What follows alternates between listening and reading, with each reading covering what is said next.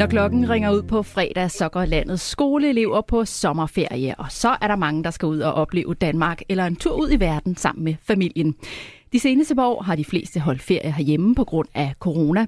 Men med de lave smittetal og ophævelse af restriktioner er der i år flere, som har planer om en ferie i udlandet. Men så er der jo kommet en ny udfordring, både for os som forbrugere, men også de virksomheder, der beskæftiger sig med turisme, og det er jo de stigende priser på alt lige fra fødevarer til benzin. Så i dagens udgave af Erhvervsmagasinet Selskabet her på Radio 4 skal vi tale om, hvad det er for en sommer, turisterhvervene går i møde. Jeg hedder Stil Lynghardt, og i studiet er også erhvervskommentator Jens Christian Hansen. Hej Jens Christian. Hej. Hvilke turisterhverv får glæde af dine penge denne sommer? Jamen altså, det bliver et stort, flot rødt og hvidt Altså, det er ikke lidt øh, Danmark. Altså, mm. jeg bliver hjemme i Danmark her hen over sommeren.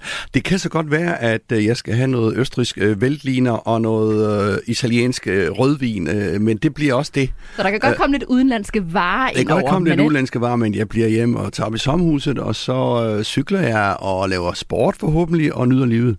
Og har du tænkt over, at nogen du sådan særligt vil øh, støtte? Er der noget sådan efter de her hårde corona-år, så er der noget, du tænker, her vil jeg gerne lægge mine penge? Ja, det bliver nok i fiskeindustrien og øh, tænke frugtindustrien, hvis det, hvis, det, hvis det hedder sådan noget, ikke? Altså, ikke ude i oplevelsesindustrien, eller jo, en lille hotelovernatning, eller et eller andet? Øh, nej, faktisk ikke. Og jeg tror ikke engang, det bliver en tur til Sverige, eller Tyskland, eller heller ikke over, øh, som vi siger nede i Sønderland, over grænser og, og, og, og købe ind. Nej. Du bliver så hjemme... det bliver ret... Altså, synes du, det lyder lidt kedeligt? Eller? Nej, slet ikke. Nå, okay. Jeg er bare nysgerrig. Du bliver hjemme i sommerhuset. Ja. Kan man sige noget om, hvem det er, der egentlig generelt set har brug for vores penge her efter et par år med corona? Jamen, jeg tror det. Jeg er lidt overrasket over restauranter og caféer faktisk, tror jeg i hvert fald, er kommet relativt øh, godt igennem det her, mens hoteller måske hænger lidt bagefter. Jeg så godt nogle, nogle tal, at øh, apriltallene var højere i år end øh, før øh, corona, tror jeg det var. Øh, men men, men de, har, de har nok været hårdt ramt. Øh, jeg tror ikke, de asiatiske turister, hvis de overhovedet kommer tilbage, øh, er tilbage i så stor stil Øh, som... øh, så det er nok sådan, vil jeg tro, hotelindustrien, også fordi det er så, kan vi måske vende tilbage til, uh, det er så besværligt at komme igennem lufthavnen nu om stunden og sådan noget. Mm.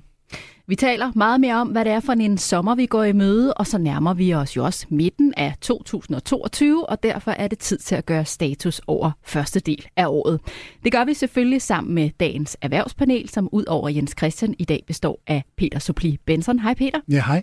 Du er nordisk korrespondent hos Berlingske, og med på en linje har vi Pia Torik. Hej Pia. Hej. Du er headhunter og medejer af Ingvartsen Partners. Og det er altså ikke fordi, at du er gået på ferie og sidder på en strand i Sydeuropa, at du er med på en linje, vel? Nej, vi er lagt ned af opgaver. Det kan vi jo kun være glade for. Så vi er ikke ramt af noget som helst andet end, andet end uh, kan arbejde. Travle møder i erhvervslivet. Jamen, uh, velkommen til selskabet. Lad os lige starte med at få et overblik over de erhvervsnyheder, som har fyldt i løbet af ugen for jer hver især. Jens Christian, hvilke erhvervsnyheder har fanget din interesse? Ja, den helt store hvad skal man sige, sagen sag i den her uge, det er jo Jyske Banks øh, køb af Handelsbanken. Jeg ved ikke, hvor mange der følger med i den, men det er faktisk øh, noget, der godt kan ændre billedet i banksektoren, og det er jo Anders Dam, topchefen i Jyske Bank siden 1997, øh, har han faktisk været direktør 25 år. Det er jo, øh, hvad skal man sige, måske hans øh, sidste, øh, sidste store opgave at få den handelsbanken, som jo er en, det er svenske handelsbankens danske uh, filialer og danske uh, medarbejdere, der nu bliver solgt, og kunder selvfølgelig, der nu bliver solgt over i, uh, i Jyske Bank, uh, omkring 600 medarbejdere. Det er omkring 600. Jeg får lige til at spørge, hvad er det for en størrelse, Handelsbanken er sådan i forhold til Ja, Jyske Bank? det er sådan, uh, hvis du måler sådan på, det er sådan en pæn størrelse. Den er, den er, den er større end, den er sådan nok lidt mindre end Sydbank, men vi snakker i, i, det, i de størrelsesforhold. Så hvilken betydning har det, at øh, Handelsbanken så bliver overtaget af Jyske Bank? Jamen, ja, for kunderne tror jeg ikke, det betyder noget som helst. Men øh, det her er jo en operation for aktionærerne, og øh, Anders Dam har øh, været lidt hård ved aktionærerne, eller man kan også sige det anderledes, øh, de har ikke fået, hvad de skulle have i forhold til så mange andre banker, så han skal sweet, øh, sweet øh, talke dem lidt, øh, og, øh, øh men altså sådan en fusion er så svær. Du skal have IT-platformen til at snakke sammen. Du skal have øh, nedlægge øh, filialer, og du skal garanteret fyre medarbejdere, for ellers kan du ikke få den der til at, at, at, at hænge sammen. Så det er en stor operation. Det er også nogle, måske nogle kulturelle værdier, der skal snakke sammen. Det var altså nyt fra bankverdenen. Hvad med dig, Pia? Hvad har du bemærket i ugens løb? Ja, altså, jeg har jo løbende, så har jeg fokus på alt der, alt der hvor det går godt. Altså alt, alt det, hvor det, hvor det sådan forandrer sig. Fordi det er godt for os som headhunter. Når det går op, og når det går ned, så skal man have nye typer af chefer. Så det, øh, det er vi rigtig glade for. Men, øh, men jeg hæfter mig jo selvfølgelig, at der er over 5.000 virksomheder, som nu øh, ja, risikerer at gå konkurs på grund af, at du skal betale coronalån tilbage. Og de er sikkert også øh, udfordret af både energipriser og ja, øh, leveringsproblemer og hvad ved jeg, nogle af dem også. Så det er jo det er måske nogle af de øh, konkurser, vi har gået og ventet på, som, øh, som vi ikke har haft i de mange år, øh, eller de sidste år, som øh, måske naturligt ville være faldet, men det ved vi jo ikke rigtig nu. Og når du bider mærke i det her, Pia, er det så fordi, at du synes, det er et overraskende stort tal, det her med de 5.000? Jeg ved ikke, om jeg, det er nemlig det, jeg reflekterer over, om det bare er dem, som alligevel vil være faldet undervejs, og nu kommer det sidste nådestød, plus at de i øvrigt også øh, måske bliver ramt af, af, af recession og nogle andre ting. Så det er det, det, jeg er interesseret i den analyse der, om, om, det, er, det, er, om, det, om det er overraskende højt. Hvad, tæ- hvad tænker jeg, du? Ja. Nej, men jeg, øh, må jeg lige spørge, Pia, ved du nu, altså er det, hvad er det for nogle virksomheder, snakker vi sådan, er det enmands øh, øh, foretagender, eller er det sådan virksomheder med 50 ansatte, og så er det øh, fyringsrunder, fordi alle er jo beskæftiget i, i Danmark i øjeblikket? Lige præcis. Altså, det, det, jeg forestiller mig, det er, det er jo netop, at det er nogle af dem, som har ikke været solide, og måske er det nogle af de mindre, men det er jo også nogle af de mindre, der skal, der skal vokse og blive til noget større. Og hvis ikke vi har en fødekanal, kan man sige, så er vi jo, så er vi udfordret i, kan man sige, øh, entreprenør Danmark. Vi skal jo også have nogen hele tiden, der vokser sig større, altså iværksætter Danmark, ikke? Hvad tænker du, Jens Christian? Synes du, det er et overraskende stort tal? Nej, vi har snakket om det nogle gange her i foråret. Øh, jeg tror, det har været nogle, øh, hvad kan man sige, mørketal der omkring. Øh, netop det der, som Pia også er lidt inde på, at det er nogen, der har holdt kunstigt i live. Altså, man skal jo huske, at der dør virksomheder hver dag. Det gør det helt automatisk i et kapitalistisk øh, markedsøkonomeret øh, samfund, fordi nogen bliver konkurreret ud. Nogen har været, så været holdt kunstigt i live. Og det er jo rigtigt, som Pia siger. Altså, vi skal jo have en analyse af, hvor mange er ligesom levedygtige her, og hvor mange skal dø, for nu at sige det meget øh, kynisk. Så det er i virkeligheden måske mest, fordi det er mange på én gang her, der Ja, er de kommer til at virke lidt, øh, lidt voldsomt, ikke? Ja. Vi runder af hos dig, Peter. Hvad holder du særligt øje med i erhvervsnyhederne? Jamen, det er jo i virkeligheden uh, dårligdommene, så hvis uh, Pia kigger på, uh, på gode ting, som hun nævnte, så kigger jeg på dårligdommen, og, og lige nu er der jo en bekymring, uh, altså jeg følger selvfølgelig de nordiske lande rigtig tæt, men Sverige og Finland, men også når vi kigger ned i Europa, når vi kigger til Storbritannien, man taler recession, Øh, man taler i hvert fald vækstrater, som jo er banket øh, fuldstændig i bund, så det vil sige, at vi står over for, over, over for en lang periode, hvor, hvor, hvor øh, hvad skal vi sige, samfundene vil bremse rigtig, rigtig hårdt op, hvor forbrugertilliden den er blevet øh, banket helt ned, og dermed så bliver det sådan en selvforstærkende proces i retning af, at, øh, at det kommer til at tage tid at komme tilbage til det, der var de, så at sige, gode gamle tider før corona. Men er det, nu siger det de gode gamle tider, har vi været venner til, Peter, at alt øh, skulle være godt. Aktierne skulle stige, boligerne skulle stige, øh, lønningerne skulle øh, i hvert fald være med højere end inflationen. Altså vi blev rigere og rigere, fordi vi fik produceret ude i Asien, og uden at gå ned i den store makroøkonomi, har vi været forkælet for lang tid. Ja, vi har i hvert fald været nogle lande, også øh, ikke mindst heroppe i Nordeuropa, som har været rigtig, rigtig forkælet. Netop i form af, at selv under øh, finanskrisen øh, fra 8 og frem, der havde vi øh, stort, stort set i hvert fald fuld øh, beskæftigelse, så vi følte os jo egentlig ikke sønderlig ramt. Så var der, så var der boligpriser og lignende, der faldt, men ikke desto mindre, så, så var der en virkelig solid bund under øh, hver enkelt danskers økonomi, og også mange af virksomhedens økonomi.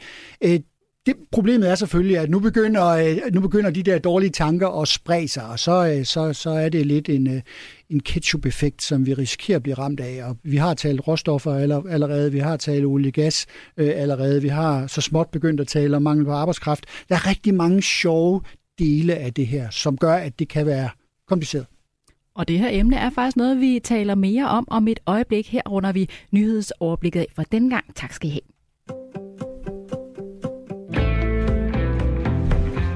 Vi er i fuld gang med erhvervsmagasinet Selskabet på Radio 4. I studiet er vores faste erhvervskommentator Jens Christian Hansen, Peter Supli Benson fra Berlingske og med på en linje er Pia Torik fra Ingvartsen Partners, og jeg hedder Stine Lynghardt. Nu er det tid til en midtvejsstatus for 2022. Første halvår er ved at være gået, og der er sket en hel del, som har haft betydning for erhvervslivet. Vi ser et brandvarmt arbejdsmarked med lav ledighed og mange jobopslag. Priserne banker opad, og det samme gør renterne. Og så er der aktiemarkedet, som har været på nedtur, og endelig er der jo krigen i Ukraine. Så der har altså været nok til at forholde sig til. Og hvis vi lige starter med at skrue tiden tilbage til starten af året, så begyndte vi jo året med at tale om øh, den historisk lave ledighed, som jo er en god situation for dem, der søger job, men kan være udfordrende for virksomhederne, fordi det ganske enkelt kan være svært at finde de medarbejdere, der er brug for. Hvordan ser det ud på nuværende tidspunkt, Jens Christen? Øh, jamen, det kan være, at Pia hun har de mere opdaterede tal, men altså øh, arbejdsløsheden er banket i bund. Øh, beskæftigelsen er øh, tårnhøj. Øh, jeg mener, det er rekord på rekord på rekord, og mange det er lidt afhængigt af, hvilke brancher det er, men jeg med, altså, det er stort set alle brancher, der mangler hænder. Og Pia, mm. du arbejder jo netop med øh, rekruttering, og det er jo så til ledelsesposter og bestyrelsesposter, øh, du arbejder med. Men kan du øh, godt mærke, at der er en mangel på arbejdskraft? Jeg kan i hvert fald sige, at jeg var til årets øh, CFO-prisuddeling øh, hos øh, PVC i forrige uge, hvor Nana Bule hun havde et oplæg, hvor hun fortalte, at 43 procent af medarbejdere i indeværende år overvejer, kommer til at overveje at skifte job. Øh, og der fik hun i hvert fald sagt til de her CFO, at, øh, CFO'er, at de skulle overveje at være noget mere fleksible, øh, fordi det er noget af det, som medarbejderne stiller store krav om. Og jeg mødte faktisk en HR-direktør, der sagde, at i deres branche, der havde der været generelt i branchen lavet en analyse på, at der havde været 20 procent i 2021, der havde skiftet job i løbet af året. Så der er jo i hvert fald en meget stor bevægelse, og der er ingen tvivl om, at der er nogle brancher, der virkelig mangler arbejdskraft stadigvæk. Pia, hvad siger du til, når de beder om dit råd? Siger du så, jamen, hæv lønnen med 20 procent? Eller var det, det ikke drømme om, for jeg, jeg har heller ikke lyst til at få en passion. Nej, altså, Nej men det er jo det. Altså... Om, altså, Ja, som jeg også tidligere har sagt, altså jeg tror jo på, at der skal god ledelse til, øh, sådan så folk ikke har lyst til at flytte sig. Øh, det skal gøre det sværere for mig, hvis jeg skal have fat i en COO eller en øh, CXO, et eller andet. Øh, de skal sørge for jo at, at netop at øh, være meget optaget af at skabe de der fleksible arbejdspladsløsninger, for det bliver efterspurgt. Det bliver det faktisk også af nogle af dem, som vi, øh, hvis vi skal flytte nogen til, til Jylland, til, til Fyn, øh, til Sjælland eller noget, så, så ønsker de fleksibilitet. Der er mange flere til gengæld, der faktisk gerne vil flytte, hvis bare at de eksempelvis kun skal køre tre gange om ugen til, til Odense, selvom de bor i København. Så på vores level, der får vi også et, en efterspørgsel efter fleksibilitet, og de til gengæld så også flytter sig længere. Hvad er det for nogle brancher, der især mangler arbejdskraft? Altså, jeg, jeg, jeg vil jo sige, at øh, alt, hvad der hedder grøn omstilling, alt, hvad der hedder energi og robotter, øh, rigtig mange af de steder, hvor det er, at der virkelig er brandvarmt derude, fordi at vi har, vi har jo været så heldige, at vi øh, i Danmark, der har vi øh, nogle industrier, som har trukket os igennem coronaen, på trods af nedluk og det ene og det andet. Så vi har jo rigtig, vi står rigtig stærkt på mange felter. Og det er klart, de mangler, de mangler virkelig arbejdskraft, og så vil jeg det selvfølgelig sige, at den overophedning, der har været i, øh, i byggebranche og håndværker og sådan noget, det kunne vi alle sammen måske godt ønske os, at det, det ikke blev så slemt. Ikke? Så, så det gør det ikke en måde, der er en lille smule afmatning, så man kan få fat i en håndværker. Øh, Danske Bank er jo faktisk netop kommet med en prognose, hvor de forudser, at dansk økonomi har kurs mod en kraftig opbremsning med lavere vækst. Kan det så betyde, at vi kommer til at se arbejdsløsheden stige, Jens Christian? Øh, ja, øh, altså de der økonomer er jo bare nogen, der regner øh, frem på, hvad de ved i dag. De regner jo ikke frem på, hvad de ved om, hvad, hvad skal man sige, hvordan udviklingen er om et halvt år. Jeg tror, øh, jeg synes altid, de er øh, kendetegnet ved at og, og, øh, og se for lidt på optur og for lidt på nedtur. Altså, hvad skal man sige, op- og nedtur bliver hårdere, barskere og vildere, end, end det, de fornemmer. Jeg tror da, at vi ser ind i en, øh, det kan være lidt mørke, mørke øh, øh, øh, øh seer her. Sort ikke? Men, øh, mm. Sort ja. men, men altså, jeg kan ikke forstå, hvordan det her kan hænge sammen. Øh, jeg er godt klar over, at det er fuldt beskæftiget. Det betyder rigtig, rigtig, rigtig meget. Men boligpriserne bør jo falde ikke de der 2, 3, 4 procent, 20 procent. Mm. Øh, tænker jeg. Og jeg tænker på, at det er lidt sådan noget med her på det her område, øh, vi kan, det der med ketchup, altså hvis det først kommer, så kommer det voldsommere. Ikke? Hvad tænker du, Peter? Og jeg tænker ikke på, at boligpriser vil falde 20 procent. I hvert fald ikke i uh, storbyerne. Fordi du skal også stadigvæk uh, kigge på, at vi har en, uh, vi har en befolkningssammensætning, som, uh, som, som ændrer sig. Den flytter sig geografisk i retning af de store byer. Stadigvæk, selvom man har sagt, at nu flytter unge par ud, for de har ikke råd til at bo i de store byer. Så det vil sige, der vil blive lagt en hånd under de, de store byer, sådan som vi har set under tidligere kriser, og så vil det falde kraftigt i yderområderne. Um, altså, jeg ser jo, når jeg nu øh, øh, holder øje med, hvordan virkeligheden er ude i, øh, i produktions Danmark, så ser jeg jo stadigvæk en, øh, en voldsom efterspørgsel efter faguddannede øh, folk, øh, efter ingeniører. Øh, I det offentlige, selv sagt, øh, der er det stort set alle jobfunktioner, der er øh, hysterisk mangel på, og det er jo også et spørgsmål om, at vi har nogle øh, øh mindre, øh, hvad hedder det, grupper, af, eller flere, der går på pension, og dermed så står vi med en mangel. Så, så der er en eller anden... Øh, jeg var ved at sige dyne, det er et forkert ord, men i hvert fald et eller andet, der udligner, at, øh, at vi kommer til at bremse op her i forhold til, øh, om der er job eller ej. Fordi det tror jeg, der er. Og det kommer til at lægge hånden under et, øh, et boligmarked, fordi vi alle sammen har behov for at have et, øh, et sted at bo i et eller andet omfang. Så jeg er ikke, jeg er ikke sortser på den måde øh, for Danmark. Jeg kan sagtens se en masse ydre øh, faktorer, som spiller ind, men, øh, men der er, der er det besønderligt ved Danmark at, øh, og, og det danske arbejdsmarked, at der er så voldsomt stor fleksibilitet indbygget, og det gælder også i virksomheden, det gælder i virksomhedsledelserne, fordi vi er købmænd, fordi vi rykker hurtigt, øh, og vi er så små, så det gør, at vi er agile. Jeg tænker bare på, at det var sjovt, at i 2007, otte stykker, der var der heller ikke nogen, der kunne se noget som helst. Hverken journalister, øh, Nationalbank eller nogen som helst, så kom det et brag og det er ikke det, jeg siger, at det kommer sådan et brag, fordi der er mange gode forklaringer på, at gælden ikke er så stor osv. Men jeg tænker bare på, her til efteråret, så får alle pensionisterne måske at vide, Hovsa, din pension giver ikke det, som, øh, som du regner med, fordi de der markedsbaserede ordninger, øh, der har vi tabt, øh, tabt på aktierne, så nu øh, får du lige 10-15-20% mindre i, øh, på din pension. Jeg tænker ikke på folkepension her, jeg tænker på de der øh, private pensionsordninger. Ikke? Altså, Uh, og så begynder arbejdsløsheden måske at stige, og det, ah, ja, jeg ved det ikke, altså forbrugertidligheden, som du selv nævner, P, er jo helt banket i bund. Jamen, danskere, der har aldrig haft så mange penge, som de har nu. Uh, vi har lige stået herinde for få måneder siden og talt om, at uh, coronaopsparingerne, de gjorde, at der var masser af penge. Lufthavnen er fulde, så jamen, jeg, jeg ved det godt. Altså, hvis jeg bliver spurgt, så er jeg da også bekymret. Uh, men når jeg kigger på virkeligheden, ja, så stiger strømprisen, og min fjernvarme stiger, og min løn kan ikke matche, hvad jeg skal handle for, i, om det er Netto eller Irma, men alligevel, så er, så, så er, så er det også, så er problemet heller ikke større, mm. umiddelbart. Men på den måde strider det jo også lidt i ja. forskellige retninger, det som, som vi ser nu. Ikke? Øhm, hvis vi lige skal nå at vende også øh, krigen i Ukraine, så skete der jo den 24. februar det, som mange for alt i verden håbede ikke ville ske, at Rusland angreb Ukraine. Og udover at vi selvfølgelig alle sammen var optaget af fortællingerne om krigen og om flygtningestrømmen, så betød det jo også, at danske virksomheder stod over for nogle svære valg. Skulle de trække sig ud af Rusland for på den måde at være med til at lægge pres på Rusland, eller skulle de blive af hensyn til de ansatte og frygt for at blive overtaget af russerne. Vi så jo de fleste sætte deres øh, aktiviteter på pause eller helt forlade Rusland, men enkelte har valgt fortsat at blive. Hvor meget har det her fyldt i første halvår for de virksomheder, som har eller har haft forretninger i Rusland? Hvad tænker du her, Peter? Nå, men der har været nogle store danske virksomheder, som skulle træffe nogle virkelig, virkelig tunge valg, de ikke havde lyst til at træffe.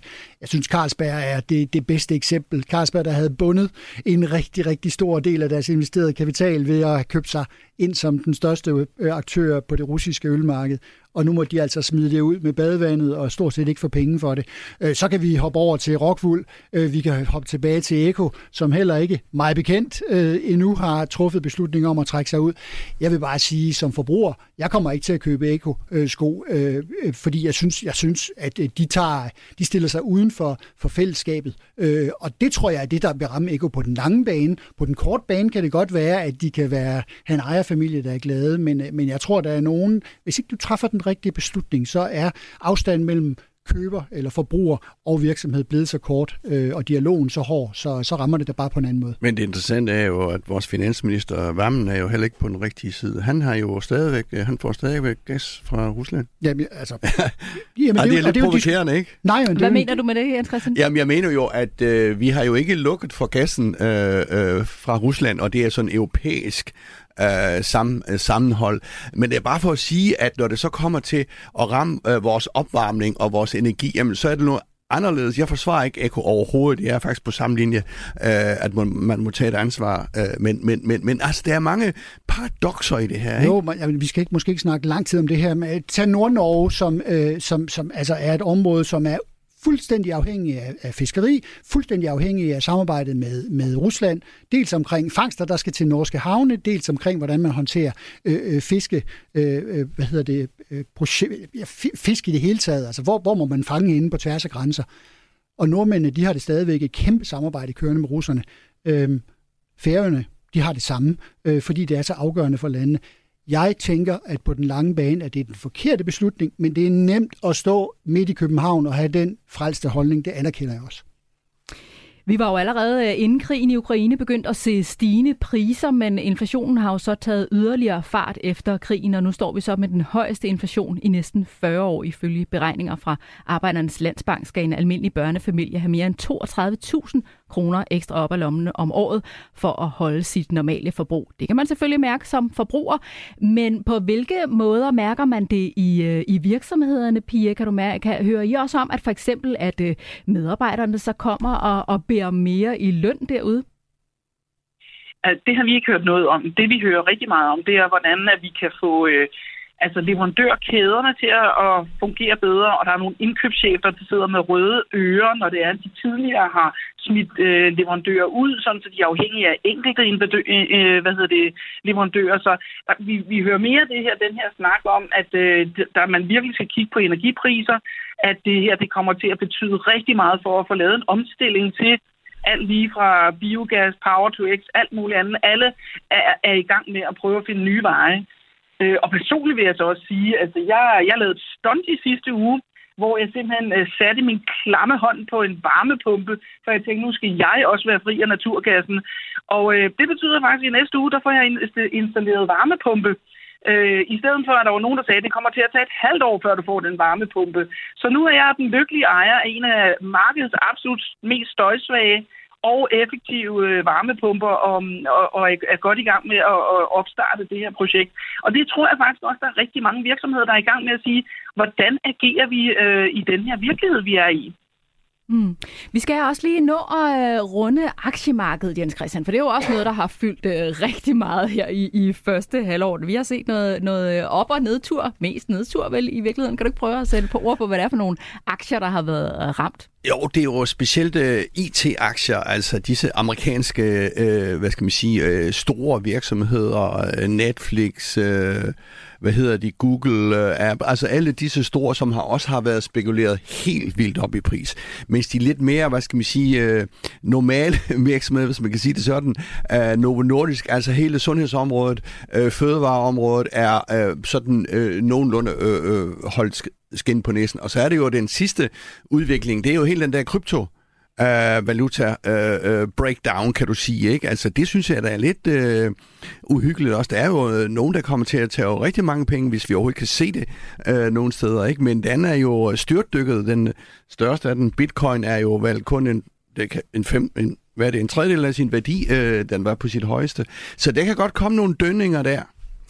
Øh, og i forbindelse med hele den her økonomiske udvikling, som vi nu også øh, iler igennem her, så begynder man jo netop også at høre om økonomer tale om mulig krise. Øh, Peter, hvad vil du især holde øje med sådan i andet halvår af 2022 i forhold til, om vi går mod lysere eller mørkere tider? Ej, jeg, jeg er bange for, at det er for tidligt at begynde at tale om lysere tider, fordi vi, vi, vi står med nogle af de der grundforudsætninger, der vil være de samme i andet halvår som i første. Øh, nemlig en, en krig, der kommer til at trække ud i Ukraine det sætter, det sætter dagsordenen og en tone i hvert fald. Så er der en, så er der en forsynings- og logistikkrise, som er voldsom, også stadigvæk coronabetinget, fordi øh, primært Kina, men også andre asiatiske lande, lukker ned øh, øh, for, for deres befolkninger, når de, når de har, har tilfælde derude, og dermed, så ved vi, i perioder, så har der ligget op mod 1000 skibe ud for Shanghai, der ikke kunne sejle alle deres varer til Europa det er at sige, at der er nogle grundforudsætninger, og så, øh, så kan vi flytte os øh, i retning af vores egen verden.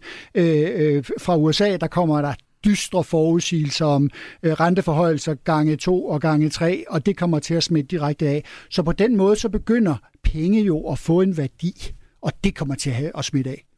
Vi runder emnet af her og holder selvfølgelig øje med, hvilken vej pilen peger i den kommende tid.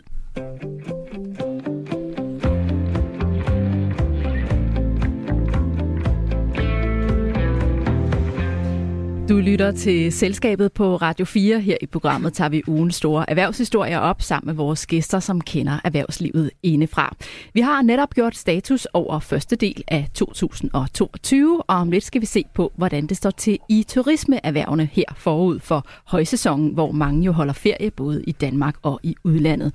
Vores erhvervspanel består i dag af selskabets faste erhvervskommentator Jens Christian Hansen, Peter Supli Benson, som er nordisk korrespondent hos Berlingske, og med på en linje er Pia Torik, som er headhunter og medejer af Ingvartsen Partners. Jeg selv hedder Stine Lynghardt.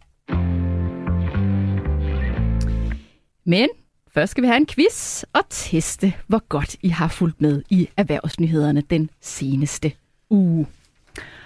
Og det er jo faktisk Sidste runde af quizzen her på denne side af sommerferien, og der er bare et point, der adskiller jer. Så velkommen til den store finale. Vi spiller gæsterne mod erhvervskommentatoren, så Pia og Peter er på hold sammen, og I må gerne snakke sammen, inden I svarer. Stillingen inden runden er 7-6 til gæsterne. Så Jens Christian, du kan altså lige akkurat nå at snige dig med op på sejrsgamlen, men det kræver altså, at det er dig, der vinder i dag.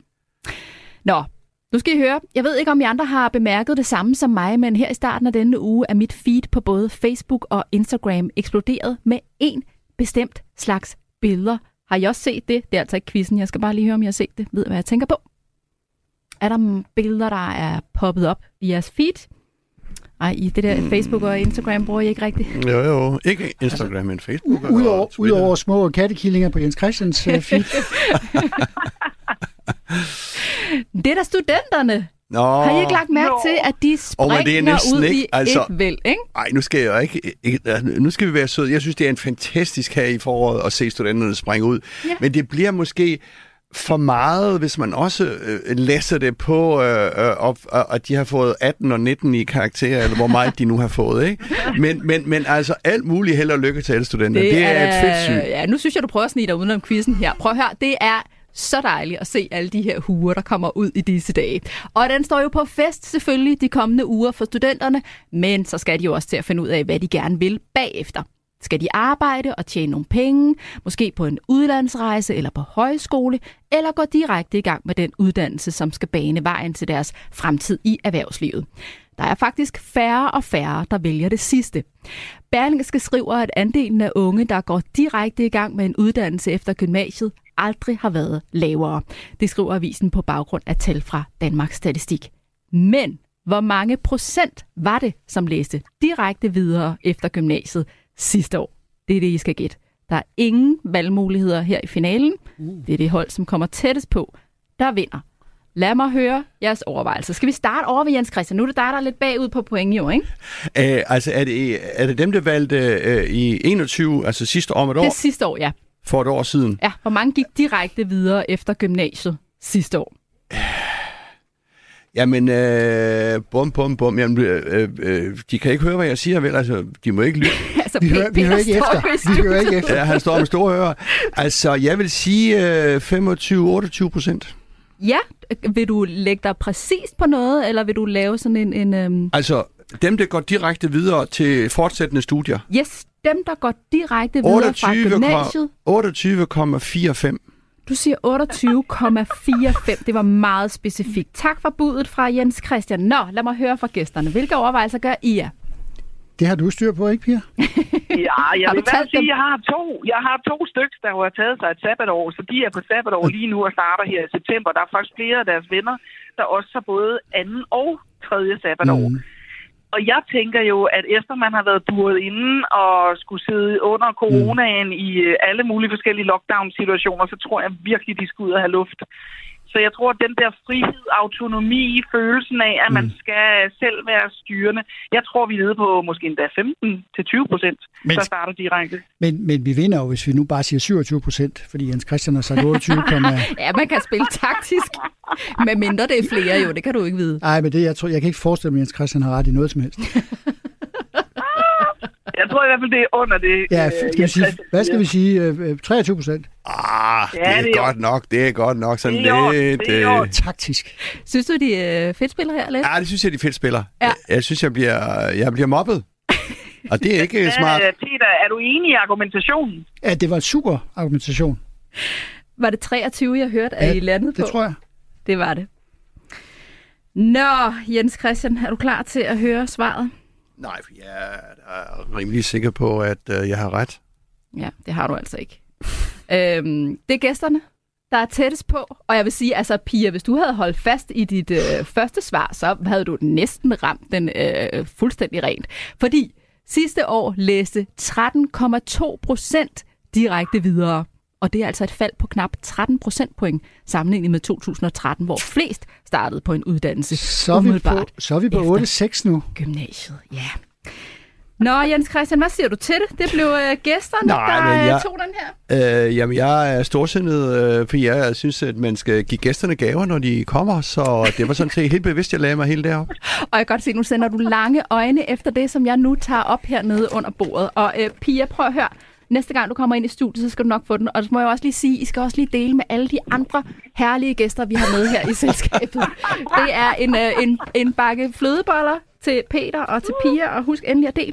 Og så har jeg altså også en lille trøstpræmie til dig, Christian. En lille mini, Som. mini chokolade til dig. En sommerbird. tak. Men lad mig bare lige høre, altså hvad siger I til tendensen? Er det godt eller skidt, at de her unge mennesker, de venter? Peter? Jeg har jo også to døtre, som, øh, som har gået igennem gymnasiet, og efterfølgende har taget øh, sabbatår. Den ene, den ene, hun er snart færdig med den videregående, og den næste, hun er på øh, tredje sabbatår lige nu, ikke?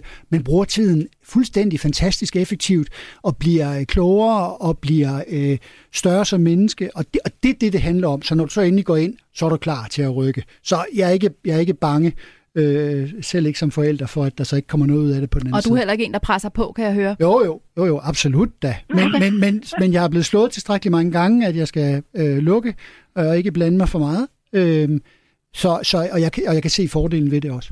Men hvad tænker du, Pia? Er det ikke smartere, at de kommer hurtigere ud i erhvervslivet?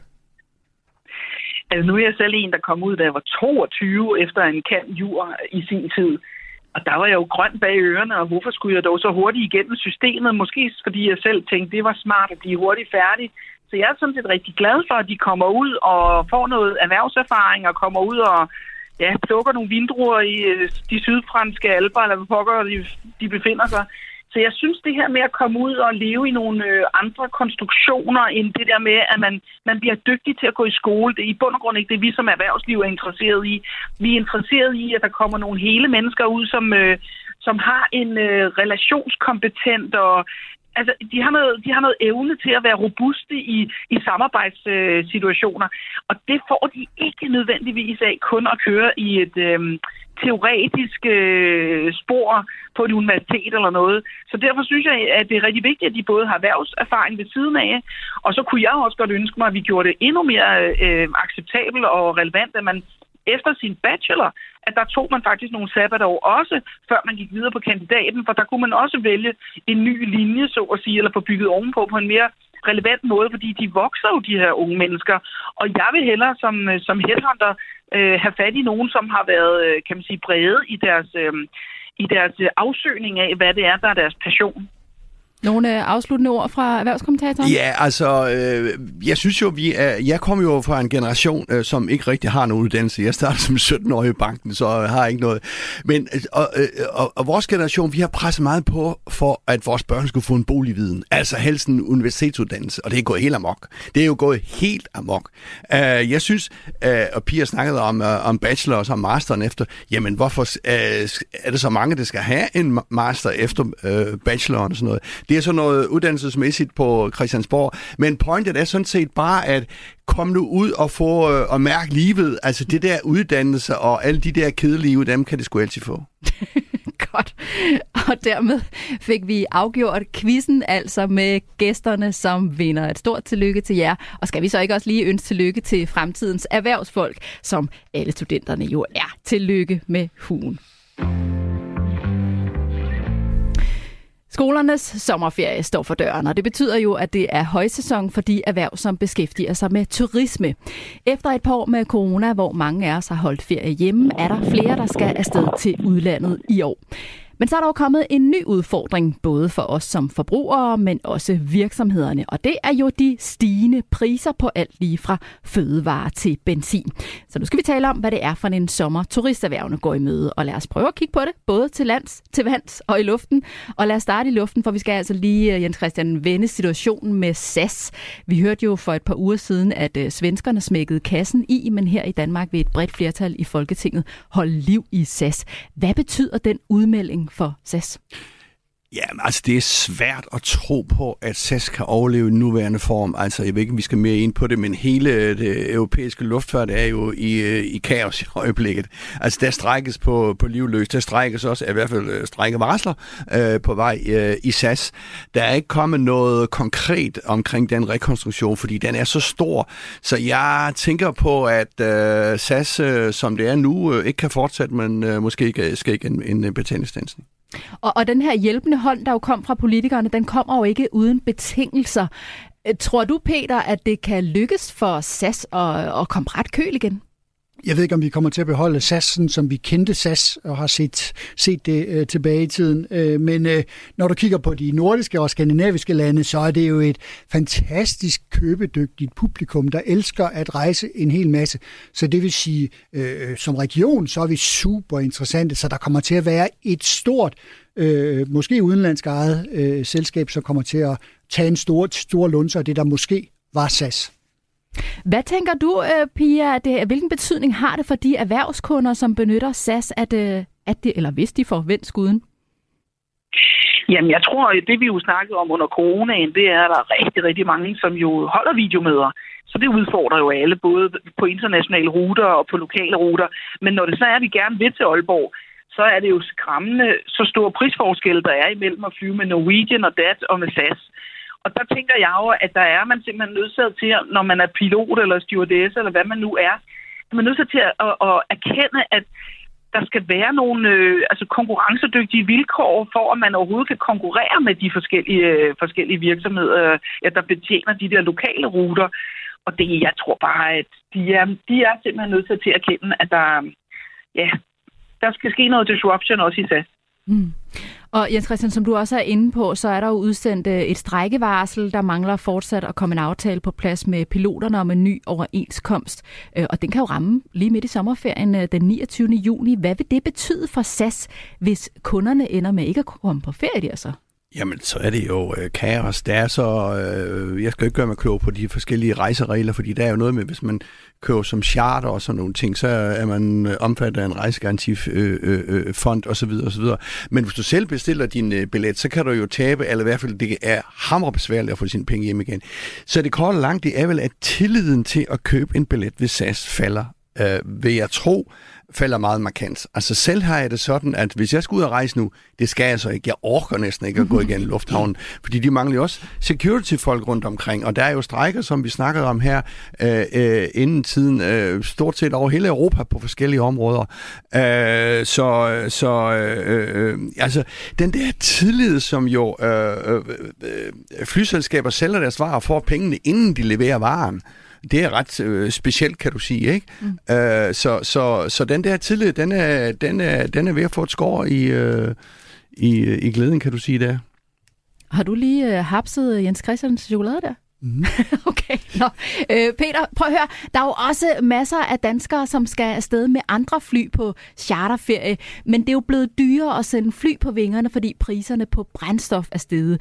Det har faktisk betydet, at nogle af rejsebureauerne har sendt en ekstra regning afsted til kunderne, efter de havde købt og betalt for rejsen. Kan du forstå, at de gør det? Ja, plus 8 procent, det er vist øh, nok det maksimale, man kan kræve ekstra.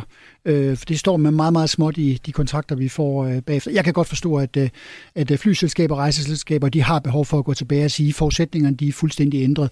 Fordi hvis vi taler øh, udgifter, som løber løbsk, og indtægter, der ikke kan følge med, så står vi i stedet for bare med flere øh, SAS-lignende øh, kriser, og det, det er jo ikke i nogens interesse. Jeg har godt set, at mange har, har pivet over det. Jeg vil selv være øh, vred og rasende, men, men det er jo et spørgsmål om overlevelse. Så på den måde, så, øh, så hænger tingene altså sammen. Hvad siger du, Pia? Synes du, det er i orden, når man sender en regning videre? Det, jeg læste nogle eksempler på, at så var der nogen, der modtog en ekstra regning på omkring 300 kroner per, per mand. Hvad, hvad siger du til det, når man nu har købt og betalt for sin rejse?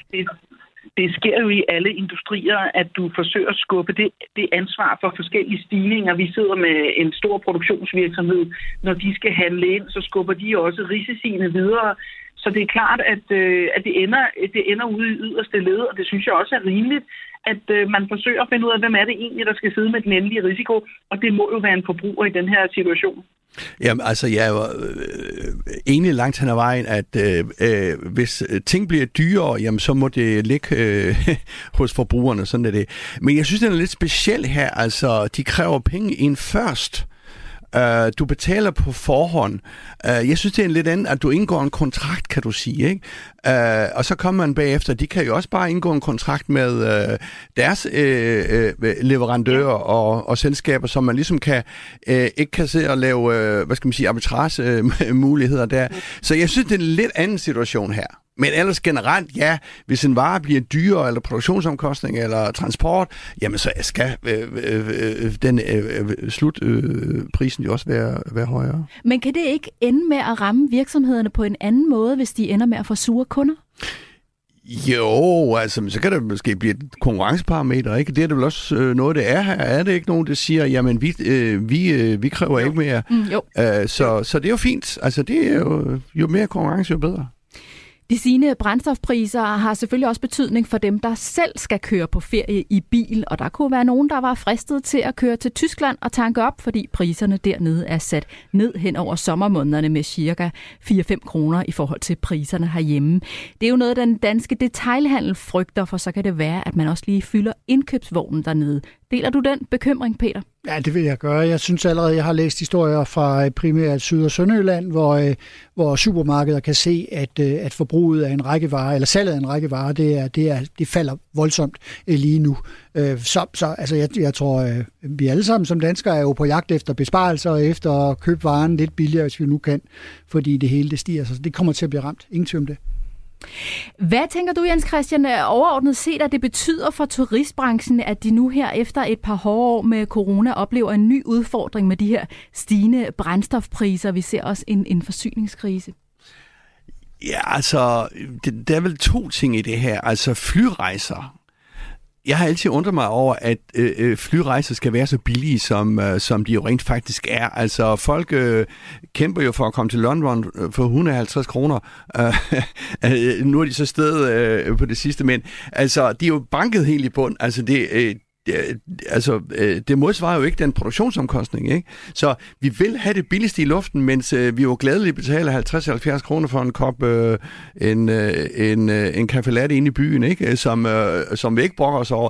Altså, der er så mange paradoxer i det her, ikke? Øh, og så er det jo så selvfølgelig rejsebyråerne, hotellerne og sådan noget, som jo er en anden del. Jeg tror, rejselysten kommer tilbage for fuld skrue.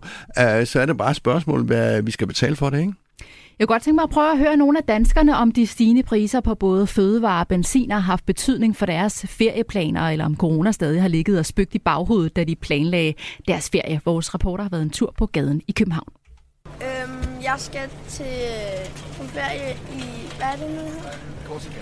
Corsica. Og så skal jeg i sommerhus. Og så mødes med en masse venner og på Teddy sommercamp. Vi skal i sommerhus. Ja, og jeg skal på tur interrail-tur med min mor. Uh, vi har vores sommerhus i Vejby, mm. så uh, vi planlagt uh, hele juli i Vejby. Og har jeres ferieplaner noget at gøre med corona og den stigende inflation og, og Nej, priser på brændstof? ikke den her gang. De sidste 20 år, ja, men uh, den her gang, det var kun for vores bryllup skyld. Det er sådan en togtur, hvor vi rejser rundt i Europa, så vi tager til Anholdt først, og så tager vi til Vienna i Østrig, og så tager vi til Prag. Og så til Berlin. Det er en økologisk rejse, og hvor vi passer godt på klimaet, og hvor det er en dannelsesrejse. Ellers så vil vi flyve, ja. og, det, og min mor hun er meget sådan miljøvenlig og sådan noget, så vi har øh, valgt at bare tage toget. Og det, det er også, godt. børn er gratis, så ja. det er også ret fedt. Og det er sådan en meget hyggelig rejse med toget. Jeg skal til, jeg skal til Vesterhav i næste uge. Dejligt. Jamen, jeg har jo sommerferie hver dag. Nå, du er ikke længere på arbejde? Nej, det er jeg Jeg flyver til Paris, og så kører jeg med mine venner, der bor dernede, videre okay. rundt. Og har sådan noget som øh, corona og stigende inflation og høje brændstofpriser haft indflydelse på, at de holder ferie i Danmark? Nej? Ja, jeg tænker derover, men det er jo mere generelt. Man kører lidt mindre. Men det er ikke i forhold til sommerferien. Nej. nej. nej. Men tænker I over at køre mindre eller handle, handle billigere ind? Det gør vi. Vi kører mindre. Vi bruger ja. cyklen, eller så går vi. Vi bor midt i byen, og vi bor ikke meget i byen. Det påvirker jo en generelt, at de benzinpriser er steget, ikke? Og ja. det er jo øh, altså, det er omkostningsfuldt at, at køre i bil. Og, og det gør så også, at jeg har en bolig her i København, men også øh, sommerhus på Sjællandsøje, hvor jeg allerhelst vil være. Før har jeg kørt frem og tilbage meget, mm. men nu bliver jeg her for at spare brændstof, ikke? Vi har også en bil, for at den skal bruges en gang imellem. Men vi kører meget lidt i bil i hverdagen. Den kan godt stå 14 dage uden at bruge bort. Vi har en lokal købmand, som vi støtter. Og det synes jeg er vigtigt, at vi støtter det lokale. Så det er noget med at gå derned, og børnene går ned og veksler flasker om til slik og sådan noget. Ja, vi hører altså her, at øh, hverken corona eller stigende brændstofpriser påvirker ferien hos dem, vi talte med. Det var mere noget, de tænkte over til hverdag. Til gengæld var der en familie, som havde tænkt over klimaet, da de planlagde deres ferie. Hvad siger du, Jens Christian, til det, vi hører fra danskerne her?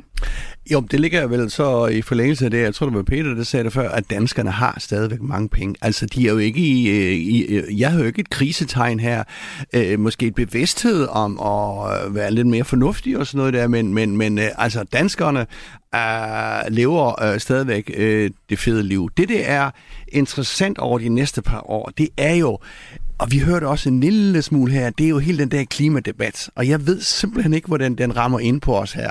Fordi hvis den virkelig rammer igennem, så skal vi jo lade være at flyve så meget og så videre. Ikke? Medmindre det kommer øh, helt andre brændstoffer og sådan noget. Men, men øh, altså PT i 2022 har vi så mange penge, så man kan stort set rejse hen, hvor man vil.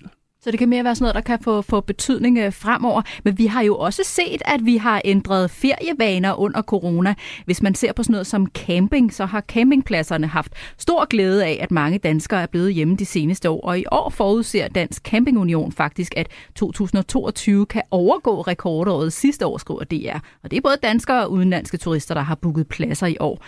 Tror du, Peter, at øh, nogle dele af de danske turister også vil have glæde fremadrettet af, at danskerne har opdaget, at det faktisk også er dejligt at holde sommerferie derhjemme? Nå, men på nogen måde har det jo været gyldne år øh, de sidste, og så er der mange af os, der har, har lært, lært at, at elske Danmark igen, også øh, om sommeren, hvor vi tidligere netop vil tage ud. Så der, jeg tror, der er noget i form af en opdragelse, som, øh, som kommer til at være rigtig fint. Øh, så, så er der omkostningerne, øh, som, som kommer til at blive en faktor også på den lidt længere bane.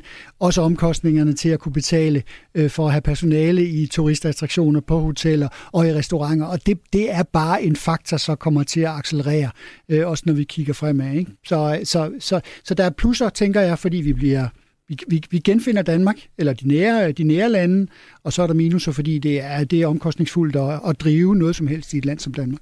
Men vi har altså også brug for, Jens Christian, at, at de udenlandske turister i endnu højere grad kommer tilbage, end hvad vi har set. Er det ikke rigtigt?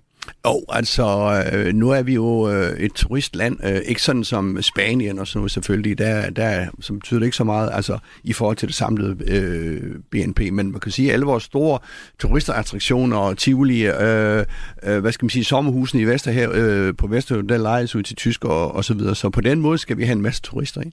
Øh, og ja, øh, så vidt jeg ved, så altså, altså, boomet af to- øh, nye turister, det var jo den asiatiske boom, ikke? Og russiske boom. Altså, jeg går ud fra, at den russiske boom i hvert fald er helt, er helt over øh, PNT. Og det er det vel også store, øh, i store træk øh, øh, fra Asien. Jeg kan dog se, at de store krydstogsskibe, øh, disse valer, der ligger derude, øh, er ved at være og, øh, fyldte. Jeg ved ikke, om de er fyldte igen, men de sejler i hvert fald igen, og vi troede jo ikke, at vi kunne få nogen ud der igen. Det kan man altså. Så det viser sådan set bare, at vi hurtigt kommer tilbage. Hvad med dine egne ferieplaner, Pia? Er der noget, der har været med i overvejelserne her i forhold til, at vi både kommer fra nogle corona-år, der er nogle stigende brændstofpriser? Er der noget, I har overvejet i jeres familie? Uh, nu holder vi faktisk ferie i Danmark. Men der er jo også stigende brændstofpriser. Ja, og vi kører også derop. Uh, hvad hedder det? Jeg vil sige, at det, jeg bekymrer mig for, det er, hvis der, bliver rigtig dårligt vejr i Danmark i juli måned. Fordi så tror jeg faktisk, de fleste, det vil sige, om, om det så må øh, koste nok så meget, så tror jeg, folk skal væk fra det her øh, en, en kold Danmark. Jeg har prøvet at have to uger i Skagen i regnvejr. Det er ikke sjovt. Men, men øh, det har vi jo ikke haft længe, og derfor det at være i Danmark er jo fantastisk i løbet af sommeren. Vi har så os, fordi vi før Ukraine, der havde vi faktisk booket en tur øh, til Tenerife. Så, så jeg, jeg, er sådan, jeg har helt graderet mig. Jeg satte både på, på øh, at der kommer hedebølge i juli øh, i Skagen, og at øh, jeg så også lige skal ned og, og, og nyde noget, noget skønt Tenerife. Og, øhm, og jeg hører men, dig sige, at det er, bare, det, det er faktisk hverken corona eller brændstofpriser lige her, der har, øh, der har påvirket jeres valg, men mere vejret. Du har, du har helt ret. Jamen, jeg er flov rent miljømæssigt øh, over overhovedet at, at tage et fly nogen som helst sted hen, men det gør jeg altså. Jamen rigtig god sommerferie til alle jer, der tager hul på den lige om lidt, og god arbejdsløst til jer, der holder julene kørende i erhvervslivet.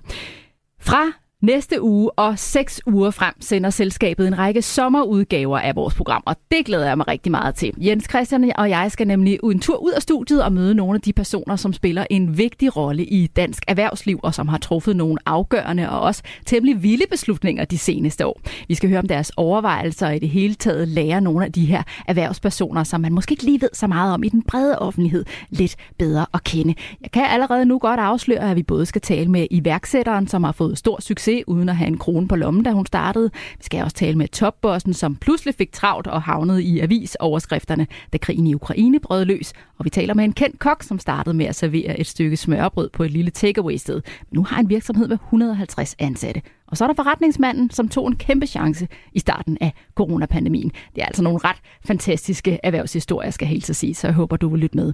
Tak til vores gæster i dagens program, Pia Torik, headhunter og medejer af Ingvartsen Partners, Peter Supli Benson, nordisk korrespondent hos Berlingske, og til dig, Jens Christian, vores faste erhvervskommentator. Programmet her var produceret af Beam Audio Agency for Radio 4. Ha' en dejlig dag.